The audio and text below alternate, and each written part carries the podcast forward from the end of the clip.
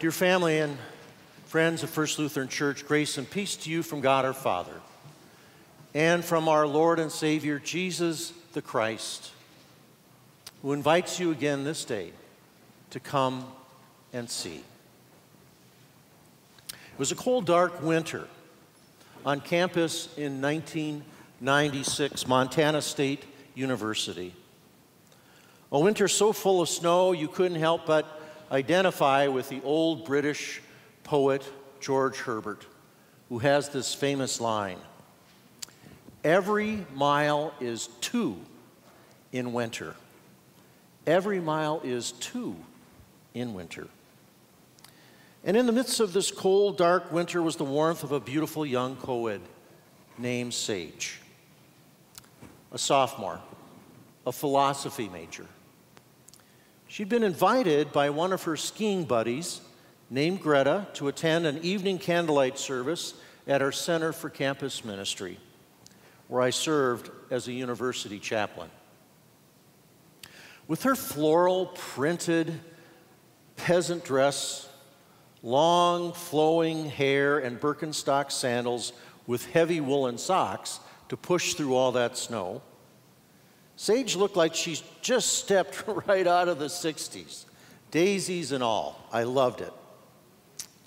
Well, after the candlelight service concluded, Sage introduced herself to me and said, Pastor John, I've been going around for several years now with a hole, with a hole in my heart. Missing something I've never had but know it's there. Searching for relevance, when it's really truth I've been searching for. You know, that truth that gives life its meaning beyond the daily grind. And Sage paused for a moment, pondering. You know, like something that's more than our nailed down world, our flat earth society, with all of our accumulated stuff that never really satisfies. You know, like do you ever listen to the Rolling Stones? He said, Yes. well, she continued. I've been searching for this something that even the best of science and technology, after all, just becomes old news, changing every day, just fades. I mean, you know, like a person who marries the spirit of the times soon finds herself a widow. For relevance is here today, gone tomorrow. I'm looking for truth, not relevance. Another pause.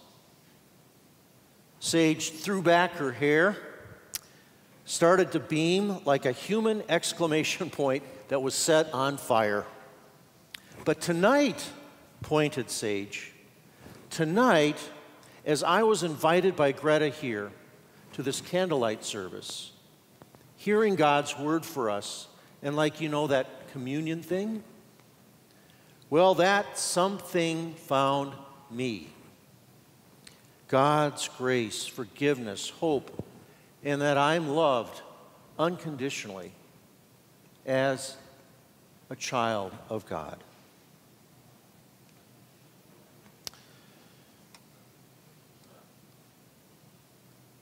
She stopped and then paused again.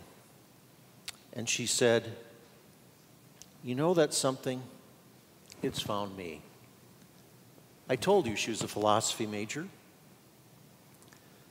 A few months later, Sage was baptized with her friend Greta as her sponsor, along with another friend who was an engineering student at the time, who later went on to seminary and came to be a well beloved pastor here at First Lutheran Church. His name was Jason Burgraff. I've got a great picture of Jason I'm going to put out in the atrium so you can see Jason with hair halfway down his back. It's wonderful. Well, because of the spirit of this come and see among the students, our Lutheran campus ministry from 95 to 97 became the fastest growing campus ministry in the ELCA. with over 200 students in just a couple years. Now, there's a biblical story that cradles this story. A story older still that gives spirit and breath to the story of Greta and Sage. It's our gospel text for today that also includes the human exclamation point that's on fire in the name of John the Baptist. If you have your Bibles with you today or your phones, look at verses 29 and 35 that precede our text today. Listen to that voice that rings down through the hills and valleys, that comes through the centuries, entering our hearing this day. As John points to Jesus, behold the Lamb of God who takes away the sin of the world. You'll note there exclamation points twice. And upon hearing this word, two of John's followers, including one named Andrew, soft pedaled their Birkenstocks following Jesus. And seeing them standing there with holes in their heart, Jesus asked them, What are you seeking? And they answered, Where are you staying? Come and see, said he. And in their following, the hole in their heart was filled to overflowing. I was really taken by Val's children's sermon. I'd like you to think about this, where she says, It's not so much that seeing is believing but believing is seeing. Now, this overflowing is witnessed in one of the most precious sentences in all of the New Testament in verse 41, where we read, And Andrew brought his brother, Simon, to Jesus. My friends, this is our call too to bring family, friends, strangers to Jesus. So then, together with Andrew and Simon Peter, Jesus finds Philip there in verse 43, and Jesus says, Come and see. And in his following, Philip comes to find that hole in his heart had been filled with the stuff of God's grace in the person of Jesus. My friends, do you see do you see the wonder of the ways in which all of these unholy hearts are filled by Jesus' presence? By simple three words of come and see. Yes, who is the wellspring and font of this invitation of come and see? But Christ Himself. He is the sound of the voice and perhaps that light touch of a hand on your shoulder. The one that someone sages something who we begin to know only by following. And as we follow, we become such as we are Christ's church, which is to say, his body. A weak thing in most ways, half hearted and of little faith, but full of hope for all of that and the only body that Christ has in his world, the only hands and feet who calls us to be instruments of his grace and his peace. And such is his power that even through us, others may be led to follow too. My friends, this simple yet profound come and see invitation into the bosom of Christ's church is the very heart of our calling.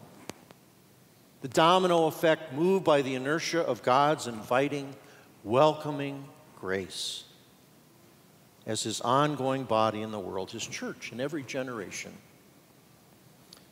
The eminent Old Testament scholar Walter Brueggemann puts it this way in his little book, Cadences of Home.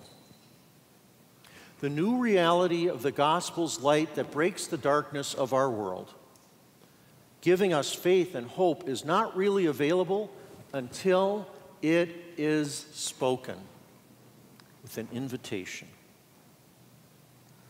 What happens in the Bible, continues Walter, and in the community that continues to attend to the Bible is a chain of witnesses. So writes Brueggemann. Now, what I'm about to say needs to be said very carefully. Because the intent is not to in any way, shape, or form detract from the once and for all saving, claiming, promising, sheer, unconditional gift of God that comes to us in baptism, which I'll be focusing on in another sermon at the 11 o'clock. So, what needs to be said with a clarion voice like Jesus to Andrew, Andrew to Simon Peter, Jesus to Philip, Philip to Nathanael, is this that the common see of the gospel has in many ways become a God in me in our time. Much like Israel forgetting her great commission that began with Abraham and Sarah in chapter 12 of Genesis. They were called. They were called by God of being blessed to be a blessing. It's also true for God's chosen people in the church today, especially Lutherans, who often forget as well this Great Commission. Echoing down through the years of Jesus in chapter 28 of Matthew to go make disciples. We claim and remember baptism, and we should. For it's a life saving gift of God. It's our identity as being claimed and beloved children of God. However, and this needs to be said carefully, we're not only called by Christ to claim this saving gift, but also to proclaim it, to share the saving word, namely Jesus himself. Come and see. As with Andrew inviting Simon, Greta with Sage, come and see Christ in worship. Come and see Christ at the banquet, St. Francis' house, or church on the street. Come and see Christ among the quilters, small group Bible studies, or grieving with grace. Come and see Christ in the shop, project car, youth group, Sunday school, confirmation. Yes, come and see Jesus in community and fellowship in the needs of others. These aren't abstractions. This is real flesh and blood. As Jesus says, This is my body given for you. And the Word was made flesh and dwelt among us. As we've just heard earlier in our service today, God in flesh made manifest. As the world renowned missiologist Lesslie Newbigin observes in his book, The Open Secret, now some 42 years ago, too many Christians are no longer fishers of men, but keepers and administrators of the aquarium. But take courage and renewed hope as God's word comes to us again this day.